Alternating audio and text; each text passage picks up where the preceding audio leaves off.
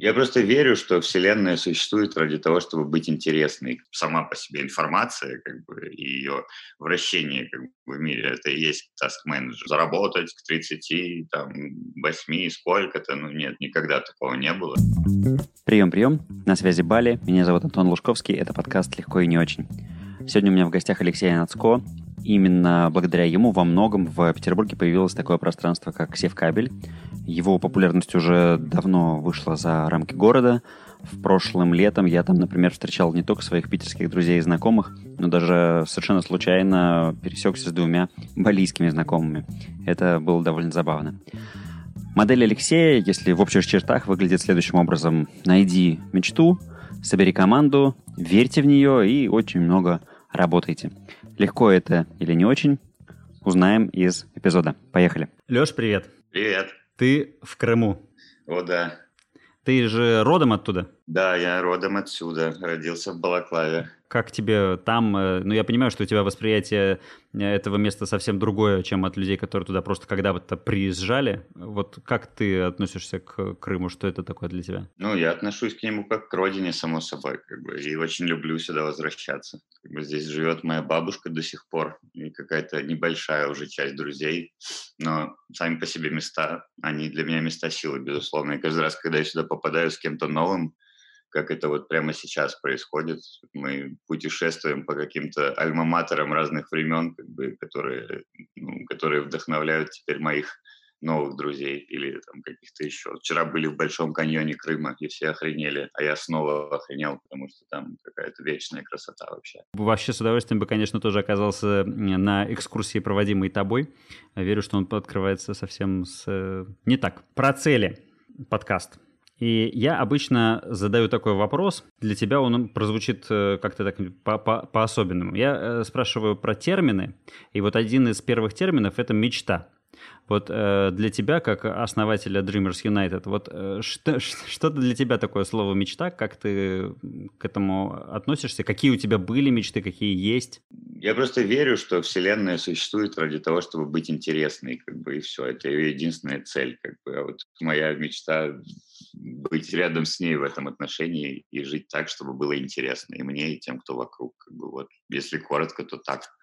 А для того, чтобы мечты осуществлялись, их невозможно делать одному, как бы, вот, и поэтому объединение мечтателей – это сила, как бы, но один в данном случае в поле не воин, как бы, вот, поэтому Dreamers United называется моя компания, вновь созданная в этом году.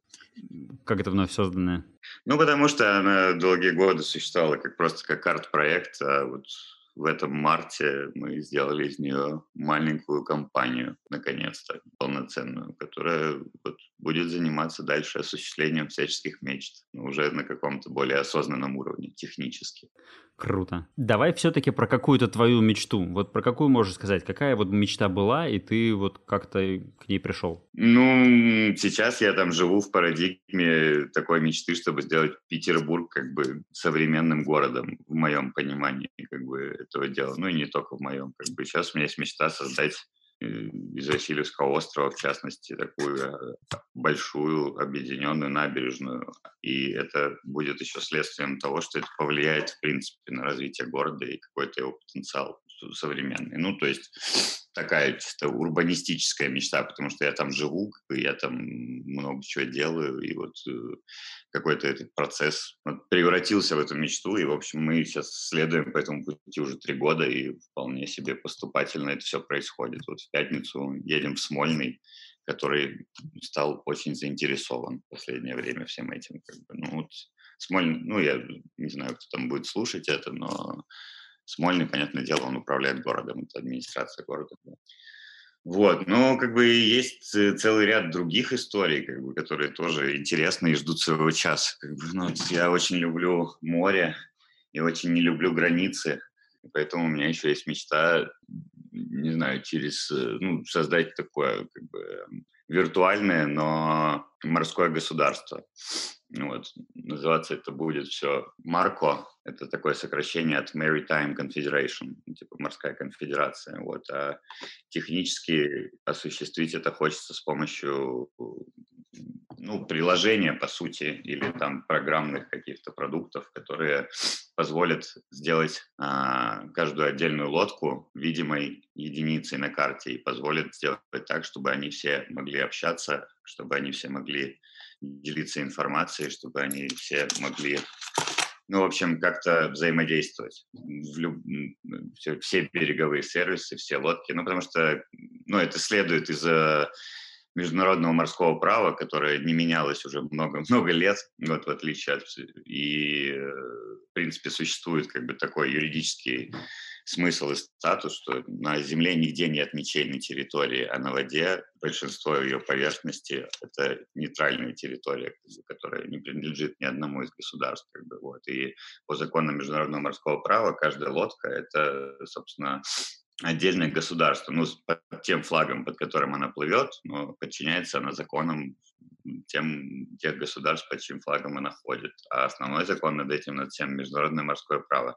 Исходя из этого, там есть целый архипелаг как бы удивительных и интересных вещей, но которые как бы это просто с одной стороны романтика, а с другой стороны технически ты можешь путешествовать без границ и быть где угодно, когда угодно, с кем угодно, но у этого всего нет э, объединяющего ничего, как бы. ну, то есть даже нету банальных сервисов, которые позволяют как бы коммуницировать друг с другом этим судам, ну то есть там через рацию, да, через какие-то там ну, такие довольно старые технологии, как бы, а заходить в каждую лодку, смотреть их команды, ставить как в компьютерных играх точку, вот у нас там вечеринка на том острове или туда-то мы идем на рыбалку, присоединяйтесь, ничего такого не существует близко. И через это, плюс через хорошую легенду и историю можно создать такое виртуальное государство-игру, в которую будет, я уверен, очень интересно играться.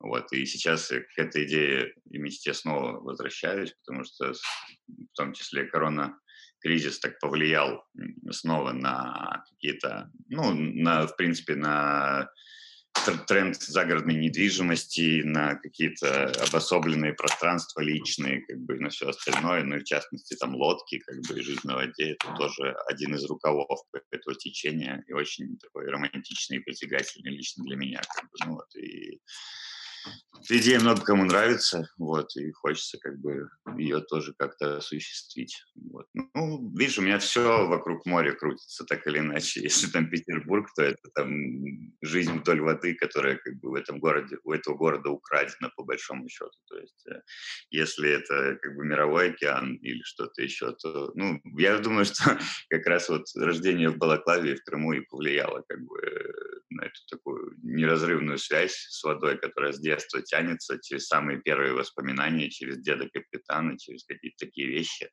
И так или иначе вся эта энергия, ну, которая появляется внутри, она появляется оттуда. Как бы, вот. Такой вот монолог. Классно. То есть, смотри, получается, давай я проверю. Вот ты родился в Балаклаве, и дед капитан, и вот это вот все, любовь к морю, отсюда какие-то вот энергия идет на, на какие-то большие мечты.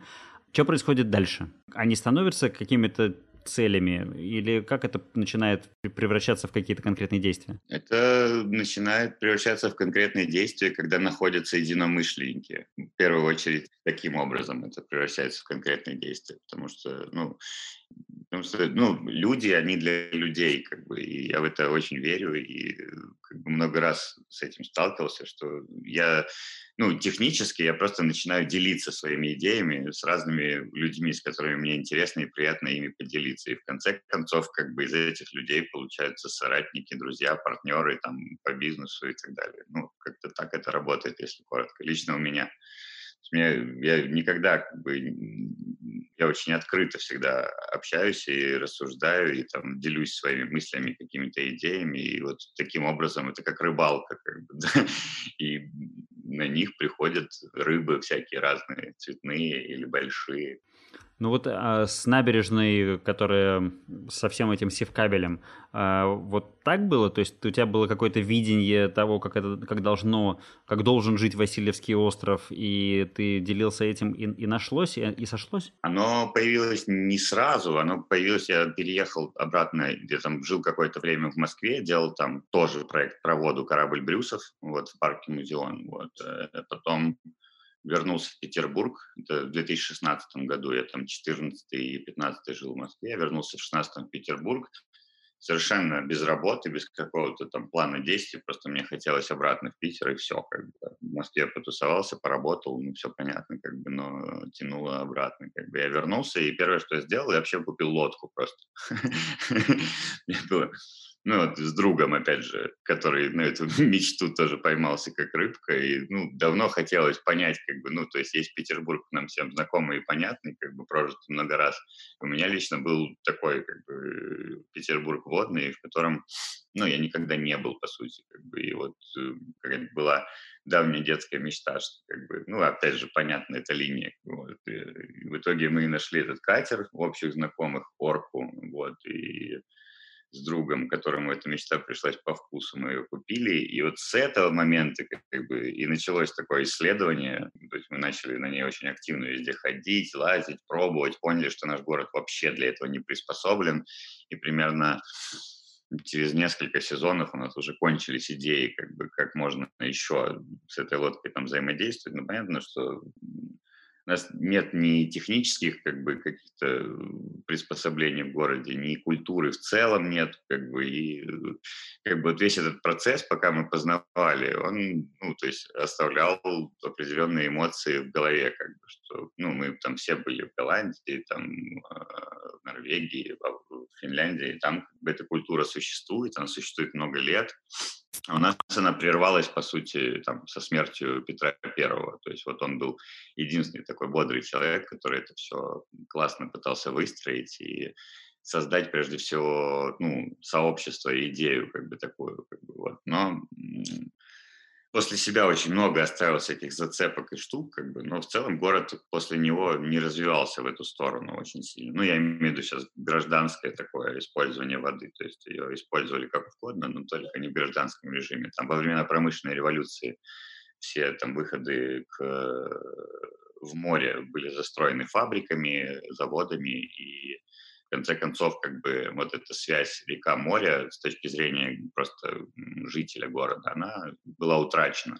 Вот, хотя изначально там город на этой идее строился, как бы, и там Петр Первый был чуть ли не первым в мире основателем гражданского яхт-клуба, то есть еще задолго до английских яхт-клубов у него уже хоть и отчасти приказное, но было целое сообщество как бы, людей, которые там каждую неделю выходили в акваторию, у них были там яхты, форма, соревнования и все прочее. Ну, все те аспекты, которые лишь там через сто лет в Англии станут аспектами яхт-клубов. Как бы, вот. У них была специальная партикулярная верфь, которая изготавливала прогулочные суда, не военные, не какие-то там транспортные, а прогулочные суда, которые раздаривались как бы самым разным там, и, ну, жителям, ну, то есть привилегированным, но не суть, как бы, они в свою очередь собирали команды и вот проводили таким образом время. Вот, и параллельно были у меня всякие знакомцы, которые развивали так или иначе общественное пространство, вот один из них бы тоже искал какое-то новое место, и в конце концов там, он позвал меня там, спросить мнение по поводу одного из мест. Это было на Шкиперском канале, недалеко от Галерной гавани, где сейчас стоит моя лодка. Вот тоже такое историческое классное место. И там появился такой DIY-проект, ну, парк взморья. Как бы, вот. И вот с этого момента это был такая, была точка отсчета, когда я начал соединять это так, лодка вдоль воды, набережная, что-то на берегу, и как это все может работать, и как вообще рассказывать, э, ну, выстраивать в этом смысле легенду для обычных юзеров, как бы для гостей этого места потенциальных, о том, ну, что это может значить для Санкт-Петербурга. Как бы, вот. И это пространство просуществовало недолго, всего там, по-моему, полтора года. Мы там открыли в том числе бар-мачты, вот, который ну, в свое время взорвал просто в этом смысле город. Это было супер далеко, это было удалено очень сильно от привычных как бы, всем тусовочных маршрутов, но как бы его романтическое отдаление и как бы его связь с водой, виды, которые там были, и какие-то там исторические зацепки, которые мы сложили в легенду, они в конце концов, ну вот сыграли так, как мне и думалось, и вот появилась вот эта штука, как бы. В конце концов ну, там по техническим причинам, и как бы этот кластер, он утратил актуальность, и в конце концов там здание и территорию купили как бы какие-то люди для своих целей, как бы, ну, не связанных с общественными пространствами, но тот опыт, который мы пережили, он был в итоге вложен как бы уже в большой девелоперский как бы, проект в кабель-порт. Ну вот, и с этого он и начался. Как бы положительный пример парка Зморья, он, по сути, родил и энергию внутри нас, и какое-то первичное мнение у инвесторов о том, что да, как бы вот можно там на Васильевском острове, можно далеко от привычных маршрутов, и можно вдоль воды, и можно показывать это так, и делать это так. И в конце концов, ну вот, э, произошло то, что произошло. Севкабель-порт получил взрывную популярность и продолжает как бы развиваться.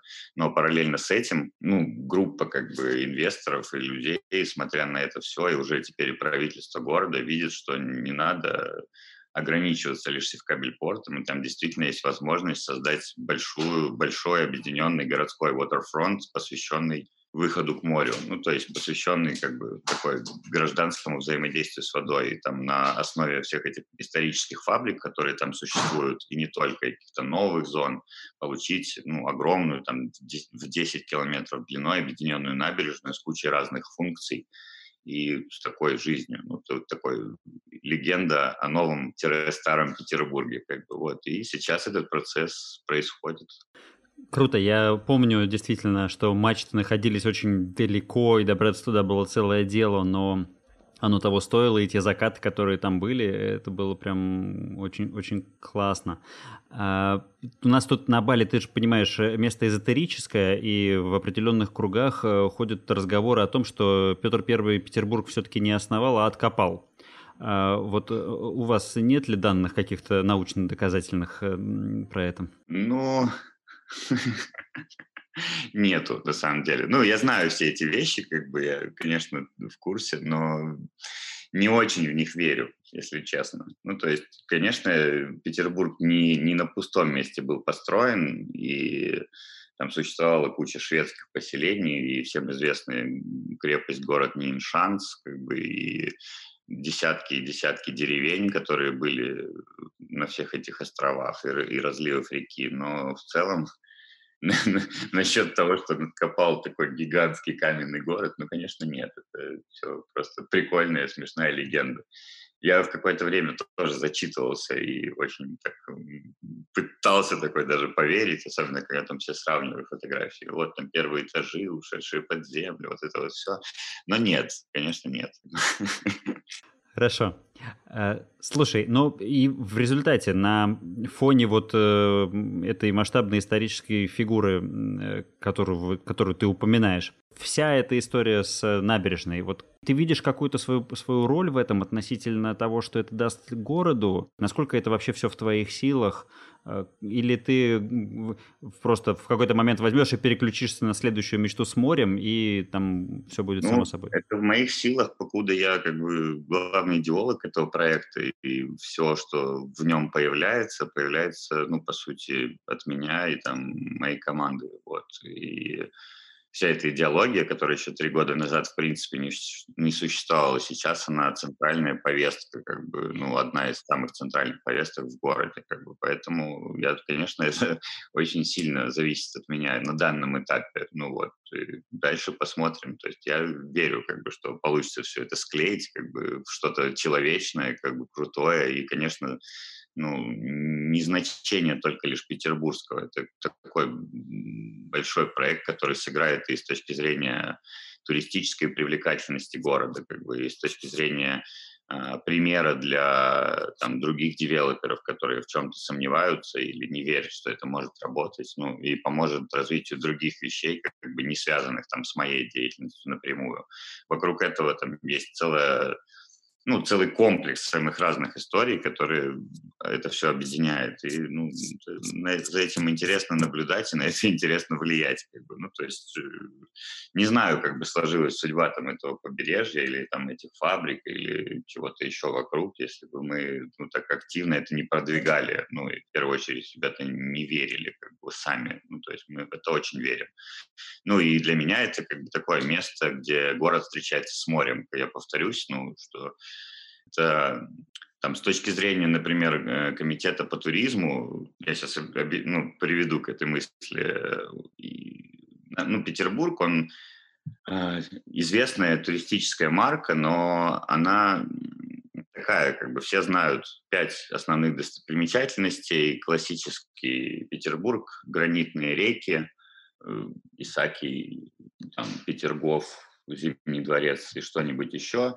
И это все влияет на вместительность города и на возвратность туристов. Ну, вместительность с точки зрения его там, туристических основ. То есть сейчас город дожил до того, что у нас уже все классические достопримечательности в сезон не вмещают всех желающих. И там привычное дело 8-10 часовые очереди в основные достопримечательности. И это, конечно, все, а, с одной стороны, возможности для роста, ну, то есть все видят, что город интересен международному туризму, но с другой стороны никто не знает, а где искать новые точки роста сами по себе, как бы, вот, и как бы то, что делаем мы, это один из рецептов того, как можно город, ну, его центр, его туристический, ну, потому что центр города в Петербурге исторически это он самый большой в мире в принципе, но как его расширить от таких размеров до таких, как бы никто не знает, типа, что туристу там делать на Васильевском острове или на Петроградке, или что ему делать в Коломне, что ему делать там на обводном канале.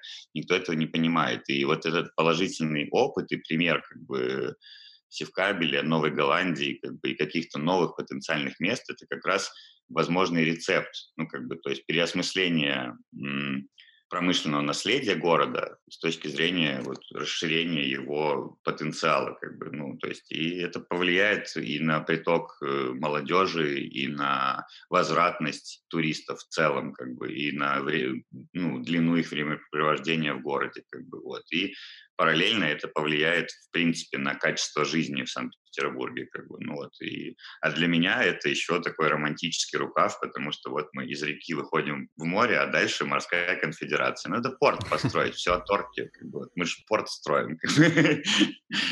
Вот. Ну, потому что там даже там сейчас мы постоянно экспериментируем с тем, что там можно прийти теперь к севкабелю, вылезти по лестницам уже. Как бы там нельзя еще построить причалов и сделать там пристани, какую-то инфраструктуру наладить, но уже на таком как бы гонза уровне это уже работает. Как бы, вот, и ну, то есть, и прикольно смотреть, что какие-то зерна, которые ты посеял, в них начинает верить просто больше и больше людей, и ты ну, самых разных просто, от обычных горожан, которым это просто нравится испытывать, до каких-то там бизнесменов или политикам, которые понимают, что да, это там возможность либо заработать, либо продвинуться как бы по карьерной лестнице. И, по сути, ты уже как бы не можешь держать как свою эту идею, она становится идеей многих людей, как бы, и они все начинают в эту сторону так или иначе двигаться. Как бы. И вот за этим классно наблюдать, что это нарастает как снежный ком. И ты такой, ну да, главное успевать это все под подправлять, чтобы это не свалилось в пошлость или в какой-нибудь плохой проект и ну и что-то такое, что может это испортить. Вот как бы главная наша задача сейчас такая, как бы, ну, то есть все это направлять. Потом, наверное, да, мы перестанем этим так активно заниматься и примемся что-то другое, посмотрим. Слушай, вот э, получается, что и вот и этим местом, э, если бы вы не занялись, то непонятно, там занялся бы кто-нибудь и что там получилось. И вообще в целом, вот ты говоришь, берегов с промышленными предприятиями у нас огромное количество. Вот рецепт того, что вот это вот получается, это какой? Вот из того, что ты говорил, это значит большая мечта, это команда единомышленников, и вот чтобы они прямо верили в то, что это получится. Да, еще третий момент, до хрена работать. Вот, это очень важный момент. Просто, ну, мы там первые годы, первый год-полтора вообще там жили, как бы, вот. Ну, сейчас, то есть даже сейчас, находясь в Крыму, я там ежедневно 3-4 часа трачу на постоянную координацию как бы большого числа людей, как бы, ну, это все очень, очень, очень активный процесс, который, ну, время важно, важно, чтобы это все динамически развивалось, как бы, и не, не останавливалось, вот. Поэтому, ну, конечно, это чуть-чуть мечты, чуть-чуть идеи и вот столько вот работы, как бы, ну, то есть тут ничего нового нет. Просто, ну, самое важное, конечно, не, не утратить э, свою динамику, как бы, и не утратить способность заряжать этим людей. Не могу сказать, что это все происходит легко и без проблем. Проблем куча, проблем куча там убеждать кого-то, проблем, ну, потому что там много скептиков, много... Чем больше популярности у проекта, тем больше как бы вокруг людей, которые что-то хотят к нему присоседиться, оторвать что-нибудь там, нашептать инвесторам и так далее. Ну, то есть это такая борьба, но мы просто знаем, что хотим. Ты сказал, чтобы не свалиться в пошлоте, чтобы не получился плохой, проект. А что, как, как, как этого не допустить? Как вы этого не допускаете? Цифрами, таблицами, работой, доказательствами, примерами международного опыта. Но это комплексная как бы такая штука. То есть там тысячи вопросов, которые там где-то надо взять да поехать в какую-нибудь соседнюю страну и показать, что вот, смотрите, как это работает. Как бы где-то надо просто все внимательно посчитать с экспертной группой и как бы прийти к математике, которая это показывает. Как бы, ну, то есть у нас постоянно там возникают всякие персонажи, которые говорят, так надо просто закрывать, так много народу в кабель-порту, давайте сделаем туда вход платным, там, или там, или отдавайте там, ну и так далее. То есть э, так можно сделать и в моменте заработать больше, чем зарабатывается сейчас, но это как бы с политической точки зрения отвернет как бы, общество от этого. Как бы. А тут идея-то в том, что, ну, ребята, не надо останавливаться на каких-то достигнутых маленьких шажках, надо просто вскрыть весь берег, который есть, и, и там параллельно с развитием инфраструктуры вокруг, которой занимается город, там я виду метро, развязки и все остальное, из этого получится ну, нечто такое, что станет для Петербурга еще одной визитной карточкой. И тогда это как бы, ну, несопоставимые. Как бы, понятно, что всем хочется урвать здесь и сейчас, но вот это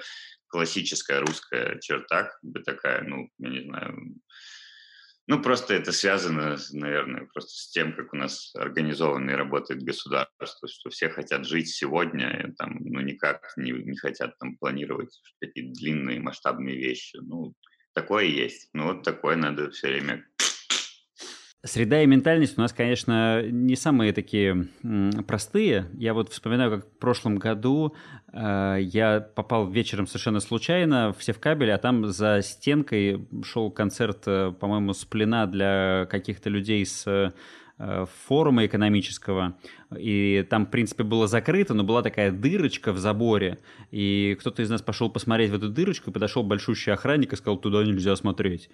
И э, вот э, я так понимаю, что вот вы много сталкиваетесь с подобными сложными штуками. Есть какое-то вот понимание, на чем вот можно держаться, откуда брать силы, Э, как, как справляться? Да как бы, ну, я уже говорил, просто верить. верить и, и верить в то, что ты знаешь, что делаешь. Как бы. Ну, то есть вот и все. Ну, то есть, конечно, да, нам пришлось, так как мы получили всю эту территорию и с преемственностью от завода Севкабель, включая там все службы охраны, эксплуатации, там много-много. То есть параллельно с тем, что нам приходилось, с одной стороны, и приходится проект делать чисто технически, с другой стороны, нам приходится перевоспитывать э, и обучать огромное количество людей, которые, ну, просто вот тут такие данные у проекта изначально, что нельзя там взять и набрать просто понятных профессионалов. Как бы. Надо жить с тем, что есть. Как бы. Ну, жить с тем, что есть, окей. Но мы делаем совершенно другой продукт. Это не режимное закрытое предприятие. Как бы, и, конечно, это занимает не неделю и не месяц, а ну, годы, как бы, на самом деле. Как бы. Но ничего страшного. Просто в конце концов все видят, что это приводит к результату и как бы всех отпускает как постепенно. Хорошо. Давай вернемся к, теперь к слову цели. И вот скажи, ты цели как-то в работе или для себя ставишь? Ну, вот, или ставил когда когда-либо? Ну, как бы, а что, ну, что, что, что ты имеешь в виду? Цели? Ну, просто есть промежуточные цели, этапы какие-то в работе. Конечно, мы их ставим. Ага. А для себя? А, а для себя? Ну, для себя у меня цели – это просто какие-то вещи, которые меня вдохновляют. И мне кажется, что да, блин, это это стоит осуществить, это сработает. Там, и то, что отзывается в душе, как бы, ну, вот у меня есть цель, там, если для Петербурга, то с набережной, если для мира, то вот с морской конфедерацией. И это понятные вещи, от которых у меня внутри, как бы, ну, хорошо скажем так. Есть там еще ряд проектов, над которыми мы работаем, которые ни с тем, ни с другим не связаны, ну, хотя посредственно связаны. Как бы, ну, то же самое. Ну, то есть, если можно назвать это целеполаганием, то да, как бы, ну, каких-то искусственных себе целей, там, заработать к 30, там, 8, сколько-то, ну, нет, никогда такого не было, и или там я должен там обязательно там сделать сколько-то проектов, родить сколько-то детей. Нет, я так, ну, так не умею просто. Знаю людей, которые так умеют, у них получается, я так не умею.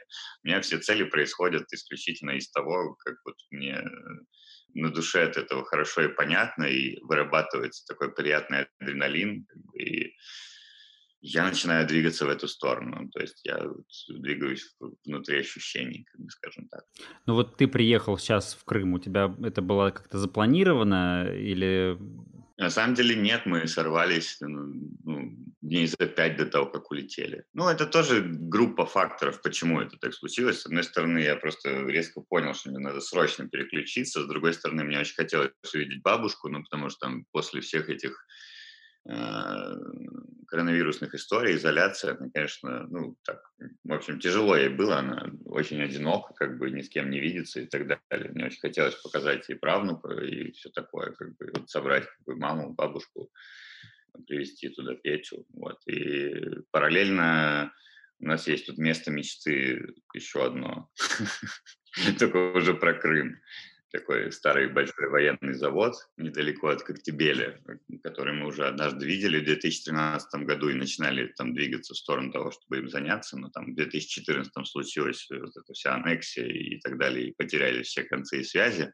Ну, вот мы недавно про него снова вспомнили. И это еще одна мечта о том, как легализовать полуостров, как бы, и создать здесь как бы такой причерноморский университет новых технологий. Ну, такой своеобразный Стэнфорд, на основе которого можно будет как бы долго рассказывать. Я сейчас час буду. Да, я чувствую, да. Час буду про это говорить. Ну, просто появились там возможности там, выходить напрямую на правительство Российской Федерации. Есть идеи, как можно легализовать полуостров там, в среднесрочной перспективе. Потому что сейчас это серая зона, и там даже пытаясь связываться с тобой, у меня половина сервисов нифига не работает, как бы, и там сайтов, mm-hmm. программ, там всего остального. Слава богу, Zoom работает. Как бы. вот, даже AirPods нет... не коннектятся. Да, даже AirPods не коннектятся. Здесь нету Airbnb, здесь нету ничего. Как бы все сервисы, они, ну, как, даже дом, в котором мы сейчас живем, он был найден через какие-то местные форумы, как бы, ну, которые, я уже забыл, что такое существует даже.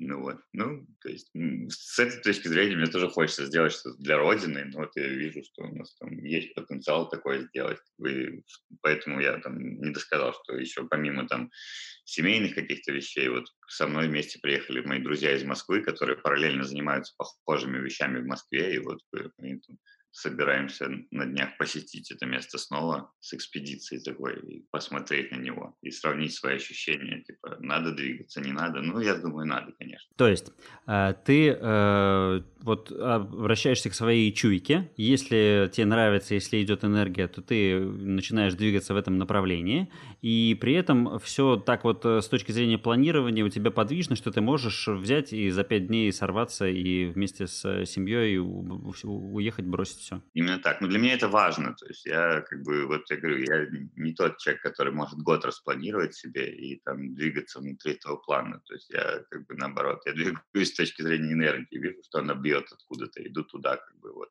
и все. Поэтому, да, мое планирование такое другое. Хорошо. Скажи, есть ли у тебя какие-то ограничения в отношении того, как ты взаимодействуешь с гаджетами, с телефонами, там, с утра, вечером, или ты вообще не чувствуешь э, того, что они много едят в твоей жизни?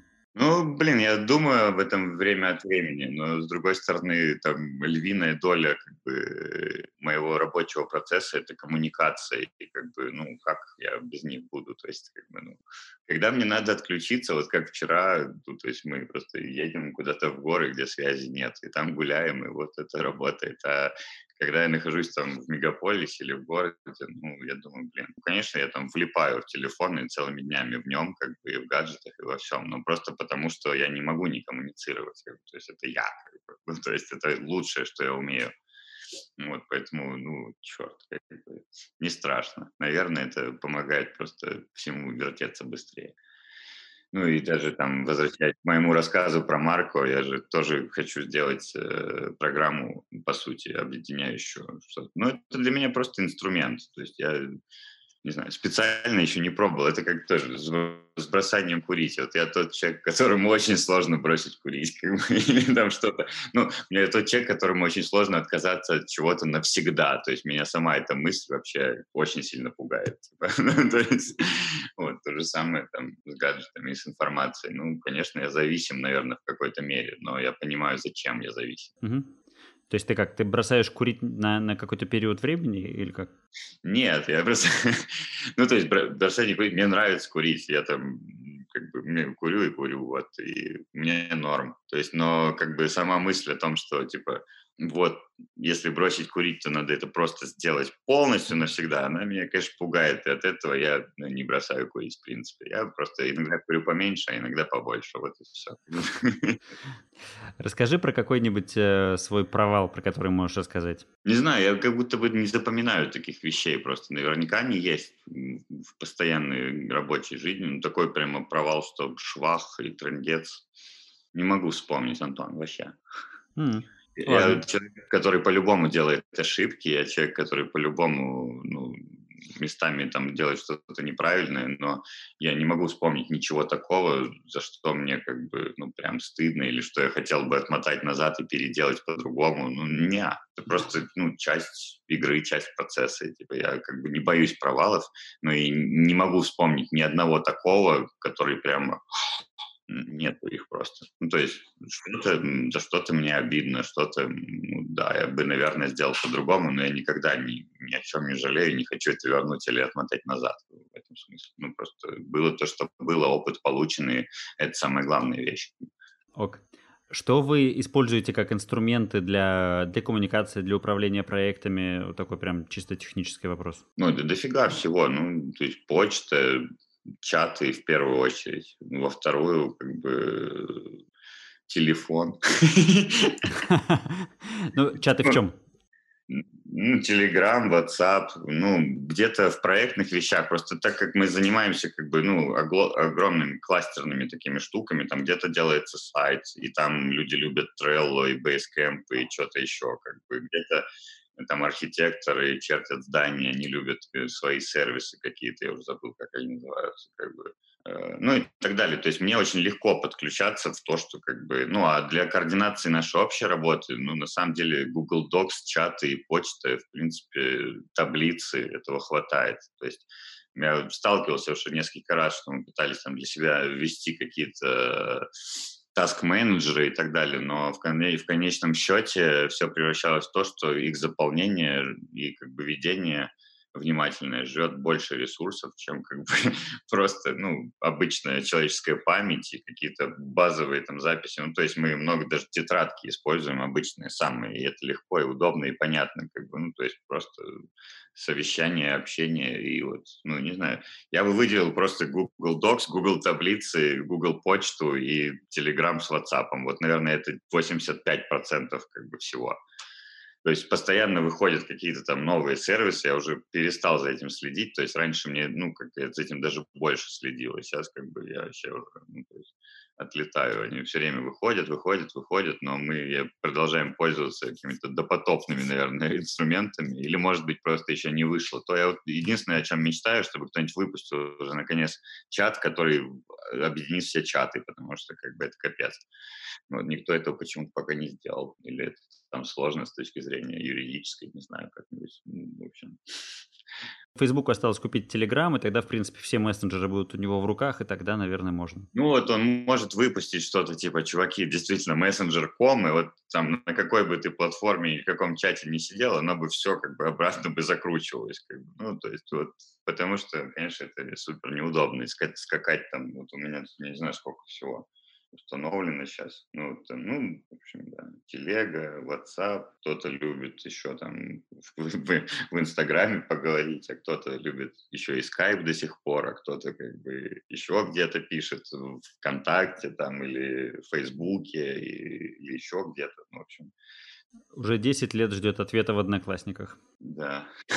А энергию откуда ты берешь? Что тебе дает энергию? Как ты ее пополняешь? Приключения с друзьями. Не знаю ничего лучше, серьезно, вообще. Ну, тогда надо, получается, регулярно это как-то, чтобы происходило оно, в, среди оно, рабочих будней. Оно так и происходит. Ну, приключения с друзьями, это же не обязательно связано с какими-то длинными путешествиями. Это может быть связано там с организацией какой-нибудь безумной вечеринки там или просто с походом в какое-нибудь удивительное место неподалеку, как бы, или просто там с общением на кухне не знаю, я все, все это могу назвать приключением. Или там походом в студию какому-нибудь художнику, или там что выливается в какое-то там, не знаю, написание картин. Ну, что угодно. То есть это очень размытая штука, просто вот такие всякие разные приключения. Бытовая магия, как, бы, как мы это называем.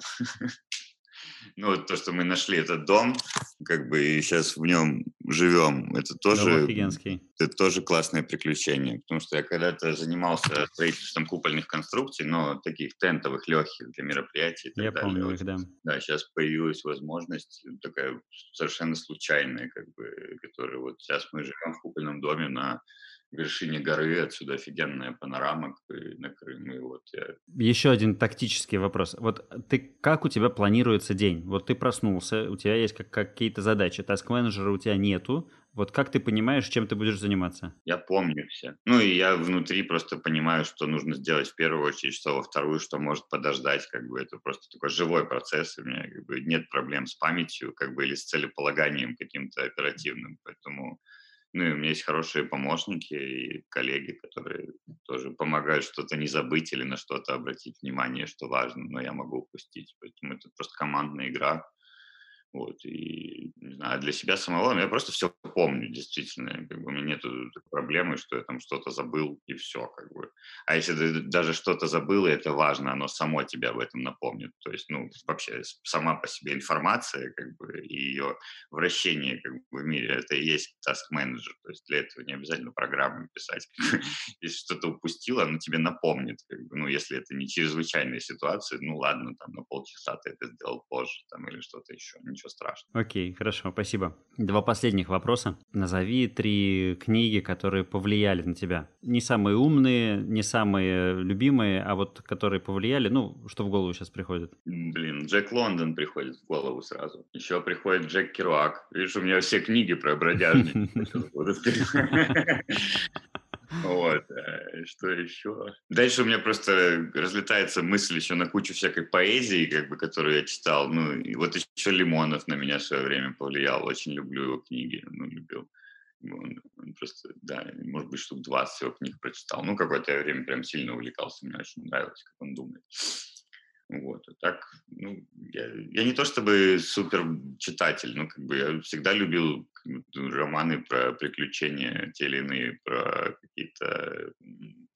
Ну, Кен Кизи, наверное, тоже. Но это все такое, как бы, психоделическое путешествие. Вот я из этого состою, как бы, ну, не то, что я при этом постоянно там чем-то бахаюсь или где-то гуляю в лесах под грибами, как бы, но просто сама романтика пути, как бы, наложены на это какие-то такие простые достаточно вещи, там дружба, музыка, как бы, ну, это такие базисы, которые вдохновляют и сейчас, как бы, и мне от этого хорошо. Ну.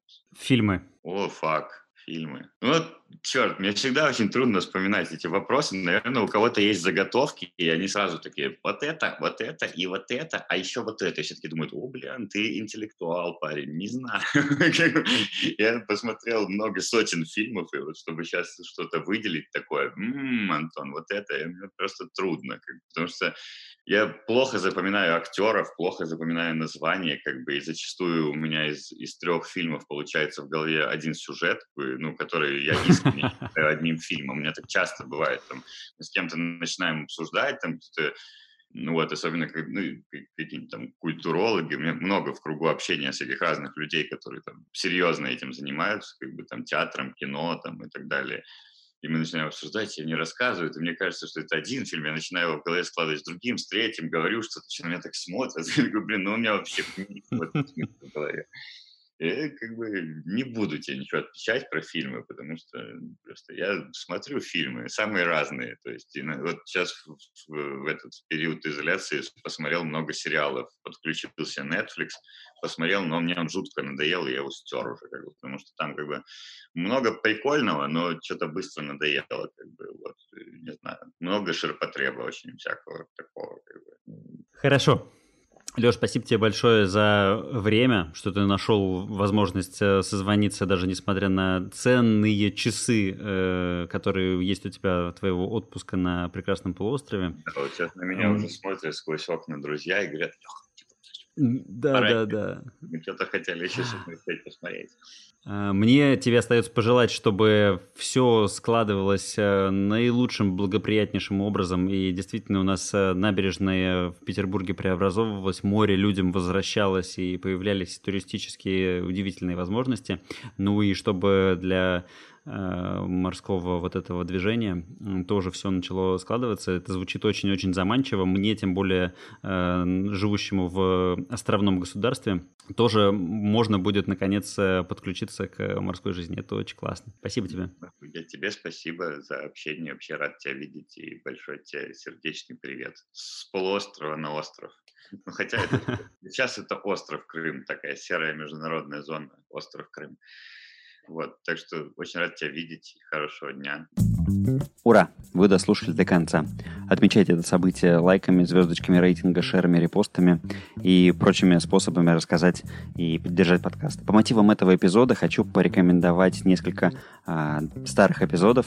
Прежде всего, номер 16 с Даниилом Афониным из тоннеля к дому на воде с Божьей помощью. Даня один из немногих людей, кто живет в Петербурге со своей огромной семьей в доме на воде. Эпизод номер 14 с Никитой Загайновым а, о силе намерения и медитации. А, на момент записи эпизода а, у Никиты был веганский ресторан в Севкабеле, и еще мы с ним записывались вот прям в день рождения Алексея в прошлом году. И, пожалуй, номер 20 с Павлом Штейнлухтом, как хулиган с флейтой и ресторатором стал.